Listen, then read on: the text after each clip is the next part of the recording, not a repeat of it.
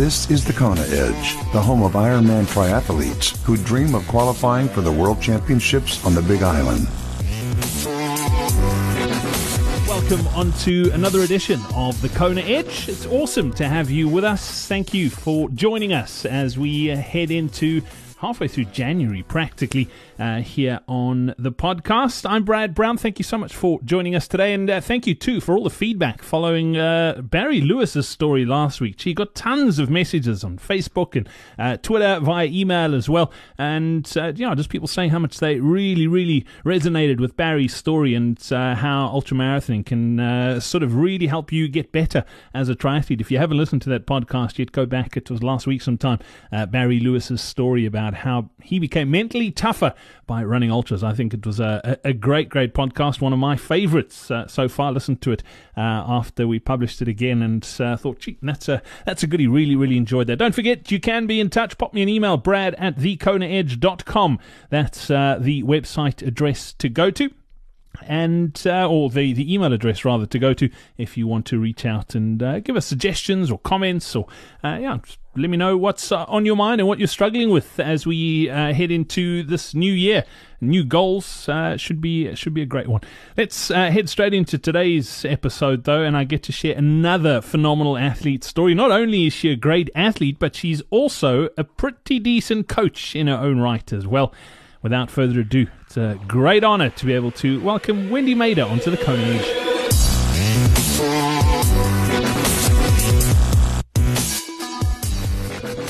You're listening to the Kona Edge, and we head to the southeast of the United States now. And an absolute pleasure to welcome uh, Wendy Mader onto the Kona Edge. Wendy, welcome. Thanks for joining us today. Thanks for having me. Wendy, you're a recent, uh, I don't want to say an implant, but a recent uh, arrivee in uh, in Georgia. Originally, or you spent a lot of time up in, in Colorado. Big big change for you, th- that move. Uh, very different tri scenes, I'm sure. Yeah, it was a, it actually was a quite a big move. I'm originally from Michigan, moved to Colorado in 1995. So I was in Colorado for 21 years. Um, it was a quick, kind of a quick plan. We, my husband and I had been planning for a couple years to wanting to move south because of family, but it came. We we actually it came about a couple, maybe two years earlier than I intended. So it was kind of a last minute decision that we had been planning for a couple years. So it was a big move, but the tri scene down here is fine. There's so many more people down here that I think is just seems to me like the tri scene is actually bigger due to the population. And climate wise, uh, I mean, I spent a bit of time in, in Alabama uh, many years ago, and the summers can be brutal. It, it, it must be pretty tough training through a summer in, in, in Georgia. Love it. I love it. I love it. I love it. I love it. I've only had one summer here, but I actually was kind of expecting it to be a lot hotter. Um, I had heard so many horror stories, but I really love the heat. And that's one thing I don't miss about Colorado right now, because right now it's about zero degrees. And I just walk my dogs and it's 65 at 7 a.m. so I'm really happy with the warmer climate, actually. I don't mind the humidity. Yeah, the, the, winters down south are a lot milder than, than Colorado and Michigan for that matter, too. But let, us talk, let's talk triathlon. And for a lot of the age groupers that I talk to, they, they sort of fall into the sport late on in life, coming from a running or a swimming background. But triathlon's been a huge part of your life by osmosis. I mean, you've pretty much grown up in a in a triathlon family for as long as you can remember. I'm sure you've been around the sport. I have. I celebrated 25 years since my first race this past June. My mother and father were marathon runners. My mother did triathlons when I was young. Um, and I was an age group swimmer. So, I mean, I've been kind of on the competitive scene since probably six years old.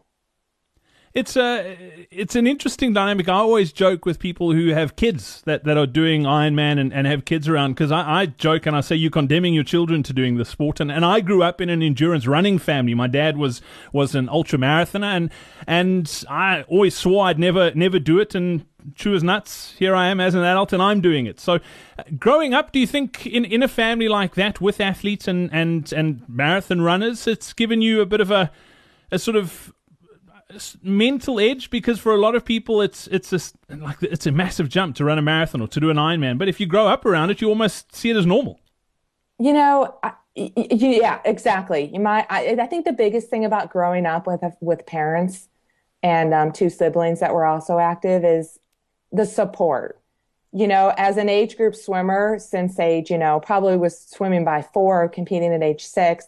I swam. I love the sport. My parents never pushed me into it, but the support from my parents growing up, they came to every swim meet. I mean, weekend weekend swim meets are long, and I I respect my parents so much now that I'm older and I understand it more. And I do remember them running. My parents would incorporate us kids into their training. Like, for instance, what the biggest memory I have is my dad would run 16 miles to um, like a miniature golf park, and my mom would drive us there. We'd be jumping on trampolines, playing miniature golf. Then my dad would pick me up, pick us up, and my mom would run home. So they did a really good job about trying to manage their training amongst raising us three kids. Um, but I, you know, when I got into triathlon, it wasn't until I did triathlon that I realized, oh, my mom did this sport too. You know, I think I was a little bit too young to understand at the time when she did the triathlon. But once I started getting into it, I'm like, oh, my mom did this. I know. I just got to go to ask her what to do. And 25 years ago, it was so different than it is today. Now, the sport has grown a lot, hasn't it? Oh, it's huge. And it's still growing. What do you think? Why is that? Uh, I mean, it's people are busy. Life is just getting seems to be getting busier and busier, and then and then instead of doing one sport, they want to do three. I can't wrap my head around why it's growing and why it's becoming so popular. Um, I think you know, for me right now, it's totally mental and physical well being. I mean, I'm still competitive, but I, I, think a lot of people get into the sport for stress relief. Um, it's it's multi sport, so you get a lot of those single sport athletes like like myself as a swimmer or um, specific runners or cyclists who are ready for a change. And since they have that single sport strength, you know, they want to give triathlon a try. Um, Ironman, you know, I think World Triathlon Corporation, you know, just to see like, you know, 25 years ago or whatever, maybe 20 years ago, they had probably less than a dozen Ironmans and they continue to grow they're kind of swallowing up those local races and local sprints and Olympics. But because that World Triathlon Corporation Ironman is growing, you just see it advertised in so many places. People just know about triathlon. Mm. Yeah, and the truth of the matter is, I mean, they do take a lot of flack. A lot of people uh, have have a lot of bad things to say about them, but they've done a lot of good for the sport. I mean, they're one of the reasons the sport has, has grown so much. I think. Oh, I think so too. And again, I'm I'm probably one of those ones that have a love hate relationship with Ironman. But you know, I really like Ironman distance racing, yeah. so I still support I still support the company. But like I said, I do think they're the reason the sport has grown because everyone wants to do an Ironman. People who've never done a triathlon want to do an Ironman. You know, they see it on TV. Yeah, absolutely. And and I mean, I was one of those people. I'd never done a triathlon before I'd entered my first Ironman. So uh, it was enter an Ironman and then figure out the steps, work backwards, and reverse engineer the thing. And that's exactly what happened. It's going to be interesting to see what they do because I know they're making a big move into the mountain bike space now as well. And they've bought a couple of big uh, multi day stage races. They've bought one here in South Africa. They've bought a couple in New Zealand. So it's going to be interesting to see what they do with the sport of mountain biking. So we'll watch that one carefully too. But you mentioned coming into that the sport from a from a, a single discipline, being a swimmer, but growing up, I mean, you weren't just a swimmer. You did everything. I did everything. My, again, I had supportive parents. They exposed us to every sport imaginable. Um, I did run, you know, and again, I excelled in the endurance sport. Um, I don't know. There's something I just I just loved to swim at the time. It was great, but you know, I did excel in track and running at a younger age as well. Um, but I wasn't much of a a ball game sport person or a, or a racket sport sport person, but at least I tried them. Yeah, absolutely. And and swimming competitively as a as a youngster, you obviously have that competitive spirit and you love racing. When it comes to triathlon, when did you realize you actually had some ability in in in, in tri? I knew right away. So during my um, freshman, after my freshman year in college, um, a, a friend of mine who was on the swim team had a cycling friend, and she asked me if I wanted to do the team sport of triathlon. So I did the swim that year. That was the that's kind of was my exposures. I did the swim and then I watched the rest. And then the next year I did the sprint myself. It was a half mile swim, 12 mile bike, four and a half mile run on a mountain bike. It was my commuter mountain bike in school and I won my age group. Granted, I was 19 and there really wasn't a big age group that young, but I did win my age group and I was hooked. I did get involved with the um, Ann Arbor cycling team guys, and they taught me how to ride a bike. And, and then I just won my age group. Again, I was young. The age group wasn't that big, but all my races in Michigan, I won my age group. So I knew it was something I wanted to do, you know, pursue more. And that actually brought me to Colorado. A friend of mine was moving to Colorado after I graduated from my undergraduate and he said, let's go to Colorado, 300 days of sun. You can train a lot. And I said, okay, let's, let's go. so, um, and you know, and as I was in Colorado, I actually looked into training at the Olympic Training Center.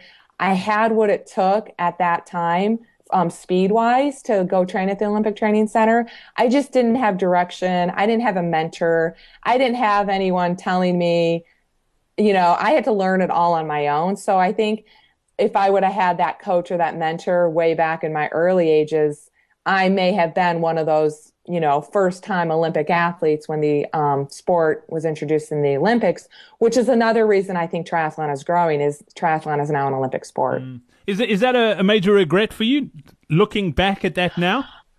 Um, no, you know, I thought about that question many times. Um, yes, kind of, sort of, but you know what? I I do look back and I think everything that happened to me all my illnesses and injuries and, and lack of direction in the sport led me to who I am today as an athlete and as a coach. So no, I don't have any regrets because I don't think I'd, I wouldn't be here where I am today. I, my life would have been different and I don't know if I would have liked that. So life is good and no regrets. It, it seems that you built slowly. You started in a in a in a relay sort of team triathlon to start. Then the next year did the sprint. When did Ironman and, and the, the big one first come onto onto your radar? Well, in 1995, so I'd been in the sport for three years. I did a race called Springfield, Illinois, Lake Springfield. I can't remember the name. It was almost a half distance, and I qual. I actually won my age group and qualified for Kona. I didn't know what Kona was. I was 22 at the time. I didn't uh, really understand. My friends told me what the Ironman was, and I and I didn't take the slot because I was um, a collegiate swimmer and I wanted to follow follow through with my scholarship and not mess up my college swimming due to tr- due to tri training. So at that time, I set my goal when I'm 24, I want to qualify for Ironman because if I can do it at age 22, I should be able to do it at age 24. So fast forward, I'm now in Colorado. There was a half Ironman in Grand Junction, Colorado that I entered because it was a qualifying race and I won my age group and I qualified. So my first Kona Ironman experience was almost 20 years ago. I'll be celebrating 20, 20 years next year in 2017 and I, mean, it was it was a while ago. That that first experience on the Big Island, uh, I think, first time for, for anyone is is pretty special. Yours yours pretty much the same. That was awesome. You know what? I never run a marathon. I really still didn't know what I was doing. I just trained a lot. Went to the Big Island. Oh my God! My first experience was getting off the plane and thousands, well, hundred, not thousands, but hundreds of bike boxes. Apparently, I was in in a plane all full of German athletes and I was so young. I mean, 24 to me is still a young age to be doing Ironman, but I had a really good experience. Um, I did really well. I got 10th in my age group. So again, my next goal was, oh, top five, make the podium. Maybe I'll podium someday. And so I always was driven after that first experience to keep going for that Kona qualification to try to race and make the podium. And and you've had a couple of good races on, on that island. Uh, you've you've dipped under ten, which is which is fantastic. Uh, which which out of your Kona experiences are you most proud of? 2008. That's when I won the amateur division in 2008. So it took me a long time to get to the podium, and it was a good one because I won that year. And that was that time I did a 953. So that was a really special experience because I was mentally and physically confident that I was ready to do what I wanted to do, which was win that year. And for it to play out was amazing. And I didn't suffer that year. I just kind of went through the motions and I just had this this per, this like perfect, if you can say perfect Ironman performance. And I have not been able to repeat it, but I'll cherish that one and I'll I'll it still drives me to want to do that again.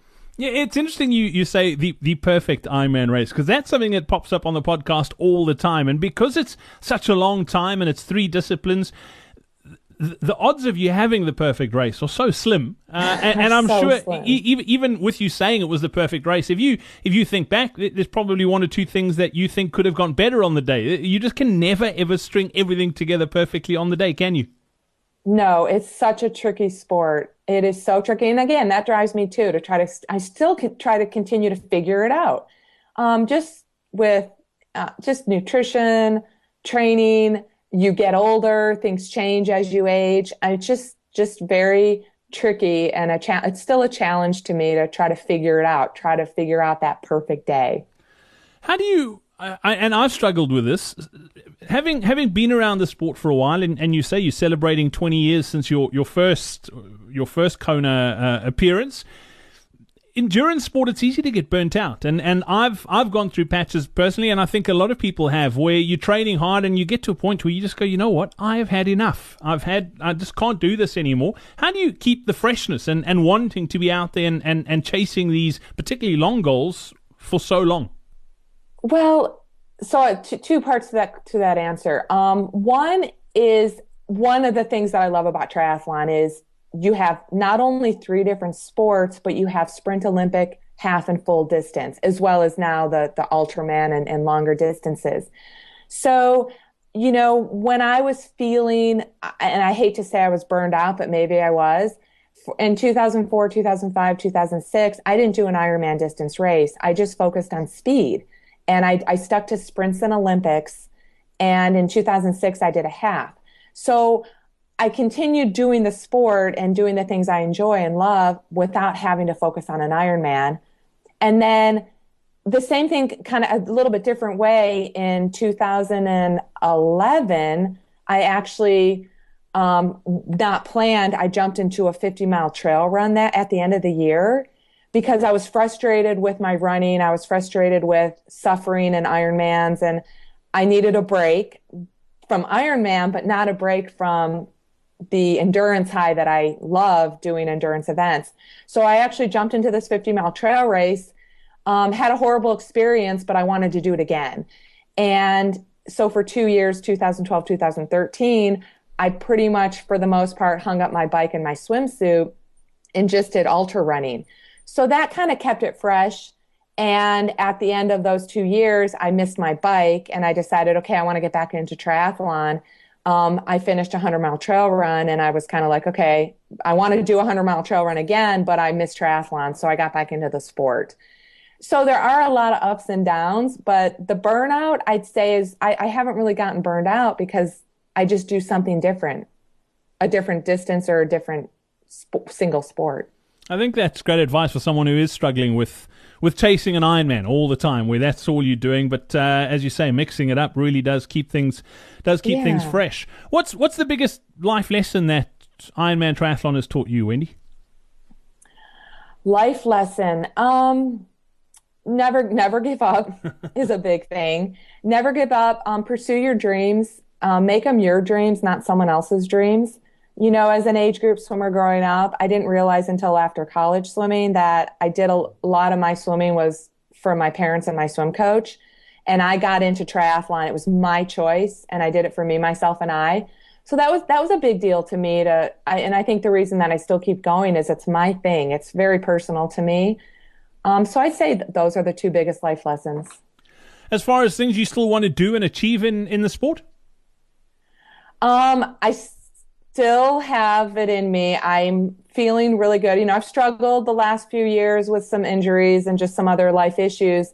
Um, but since my move, I kind of not planned, got pretty fit this year and I'm healthy and I'm not injured that um, I definitely want to go back to Kona next year. Um, g- give it one more chance to have that perfect race. And then I think I want to maybe take another break and go back to trail running again and, and kind of put triathlon on hold for a couple more years and and get that hunger back.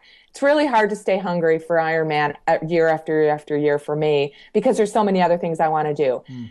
I do want to do an Ultraman too, which is a double Ironman. That's one of my bucket lists. So maybe in the next five years. You obviously love going long.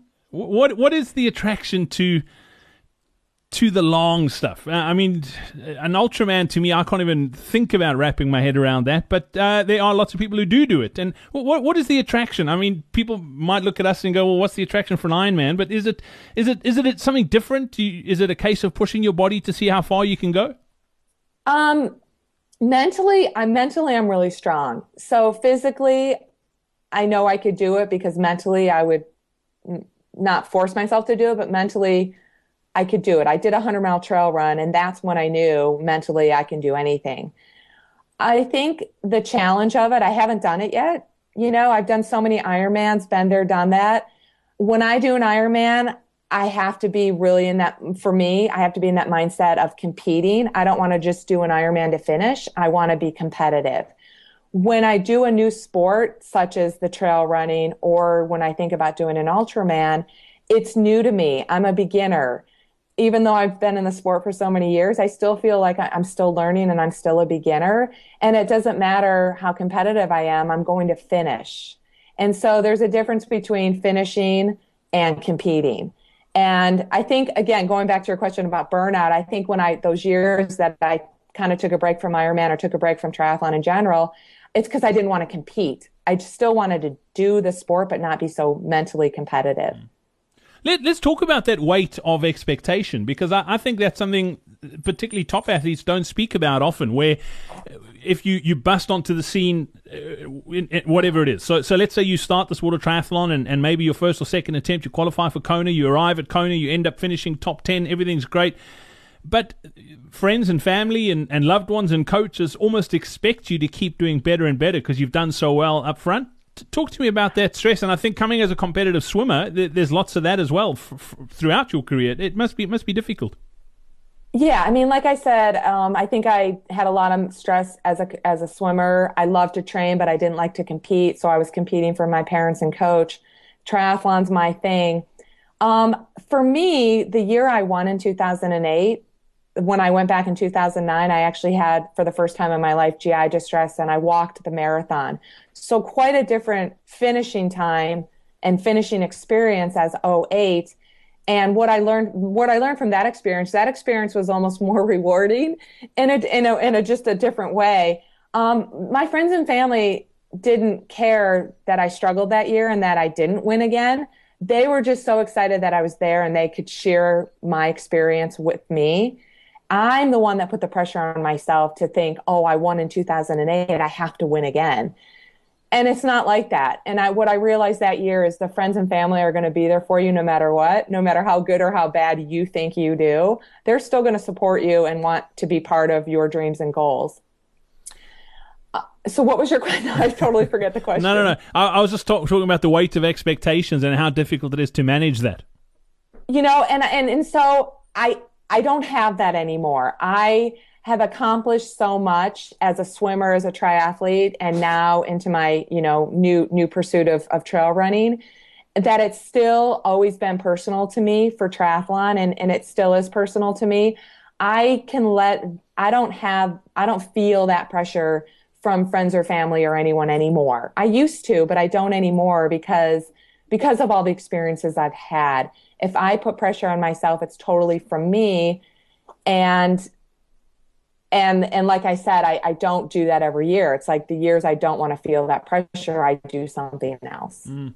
Wendy, a lot of people and I don't know if you've ever approached a, a, a race in Kona like this, where a lot of people will will race an Ironman hard and, and, and get their slot, and they almost going to Kona just as a reward. That it's, you know what, whatever happens on the day happens on the day. I'm going to go and enjoy it. Do you think that's the, the right way to go about it, or, or should you go and, and smash it as hard as you can and see see see what you get? I think the hardest part about Kona is qualifying.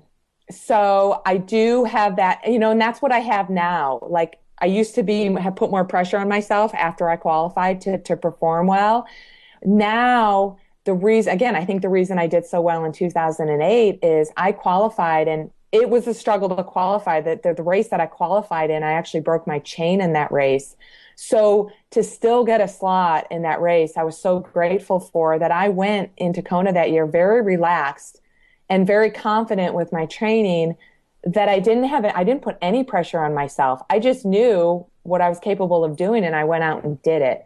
but yes, I would say when you go, especially your first experience in Kona, you should go into it without any expectations other than to enjoy the process and enjoy the moment of being there because not everyone gets to get there. See how you do, see how you like it mentally and physically. And then if you get to go again, then go and try to crush it, smash it, however you want to say it. Be competitive. Yeah. Wendy, you, you've done this a few times now as well. You're, you're coaching too. Is, is there a, a sort of cut and paste way to, to get there? What's the ideal? Would it, would it be in your first year doing an Ironman? Would it be a slow build up? How would you advise someone who, who comes to you and says, you know what, I want to get to Kona? What, what do I need to do? Well, I mean that's a that's a loaded question. Um, it just depends on your experience and your background. Athletes who want to do an Ironman in their first race, or do an Ironman as their first triathlon, I just want to make sure they have some you know, running experience or cycling experience before they do Ironman as their first race. Athletes who say I'm competitive, these are my results. And if based on their previous experience and results, I see that they do have potential to make it to Kona, um, then it's just a process of, well, let's see what's working for you. Let's see what's not. Let's see what you struggled with and let's try to change, change that experience so you have a more positive experience because just by saying I want to get to Kona, how does it make how do how do we get there?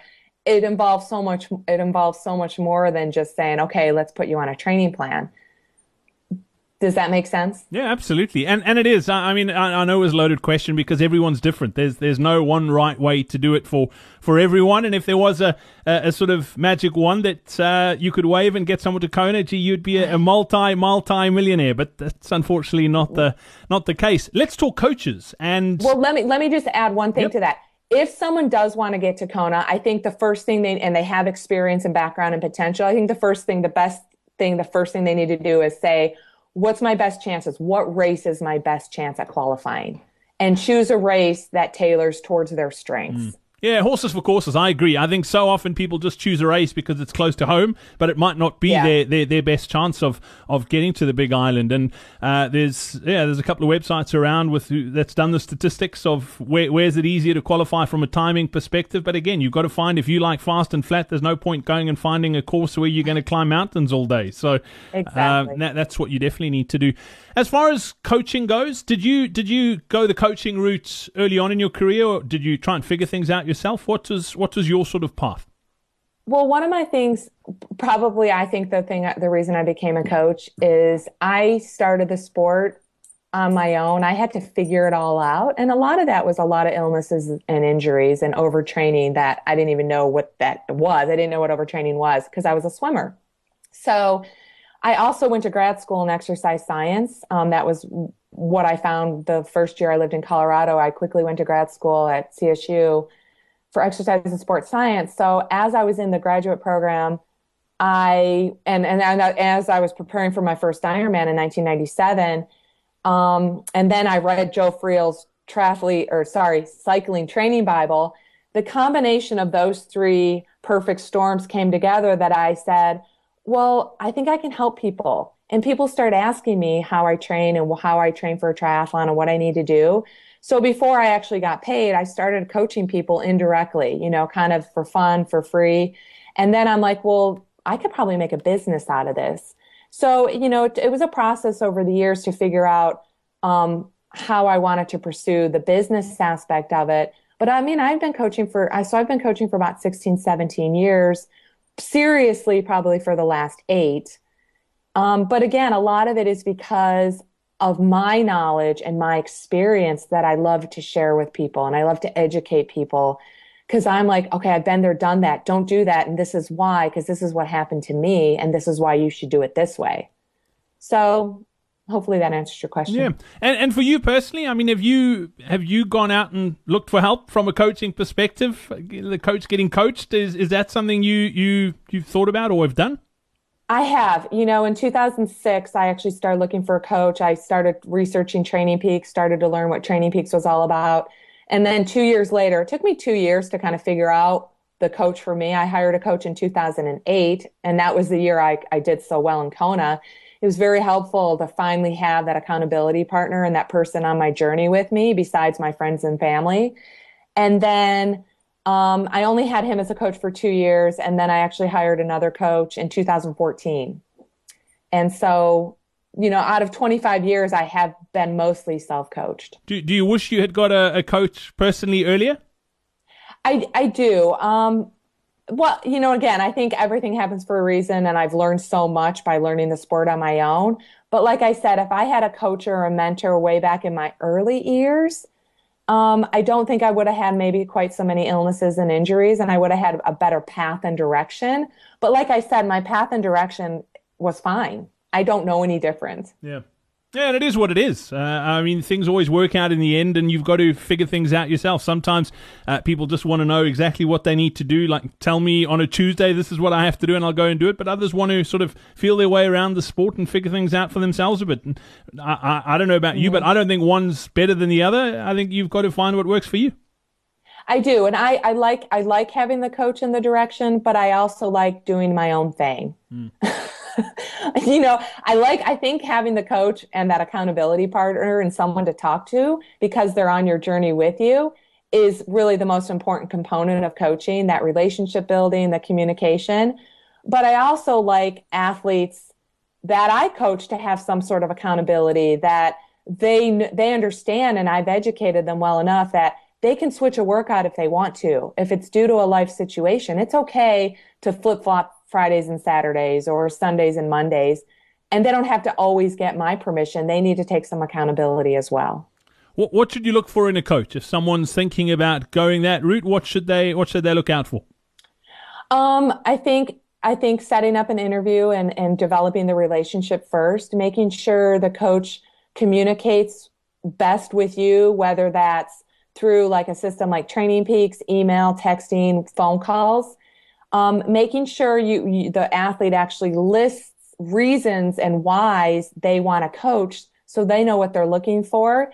And i think i think interviewing or researching a lot of different types of coaches um, and not just picking the first one you talk to because a lot of us coaches there's so many now compared to what there used to be. We all have different ways of communicating and different philosophies on training and a little bit of different philosophies on periodization. And really, ultimately, I'm an athlete centric coach. So I like to work and schedule training with the athlete and making sure the athlete's communicating with me what's working, what's not working, so I can make sure I'm planning what's working for them, mm. not what works for me, because everyone's different. Yeah, and that's a, a, key point that I think a lot of athletes miss too. Is is the communication, but that it, it, it's almost more their responsibility to communicate with the coach and the coach's commu- uh, a sort of uh, uh, responsibility to communicate with them because the coach can can give mm-hmm. them give them workouts and what they need to do, but if they're not coping or if they, they feel like they're struggling for whatever reason,